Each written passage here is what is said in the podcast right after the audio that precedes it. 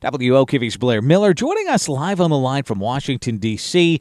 And Blair, today you're focused on the economy and what the latest numbers are showing us. What what are you seeing this morning with that, my friend?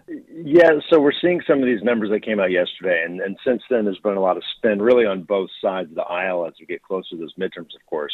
Treasury Secretary Janet Yellen says third quarter gross domestic product data released is very positive. With that and a strong jobs market, she does not see an economic downturn in the near future, she says, despite inflation and rising interest rates we're all seeing. Yellen says the economy is rebounding after six months of decline. She acknowledged it will take some time for inflation to recede. And listen to this she thinks getting prices down could take a couple of years.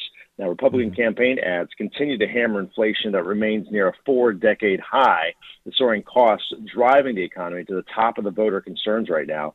More spending in travel and dining out, balanced with less spending in durable goods, are fueling this economic growth, as small as it may be. But experts warn despite what Yellen is saying, Americans should still brace for a possible recession. Jeremy?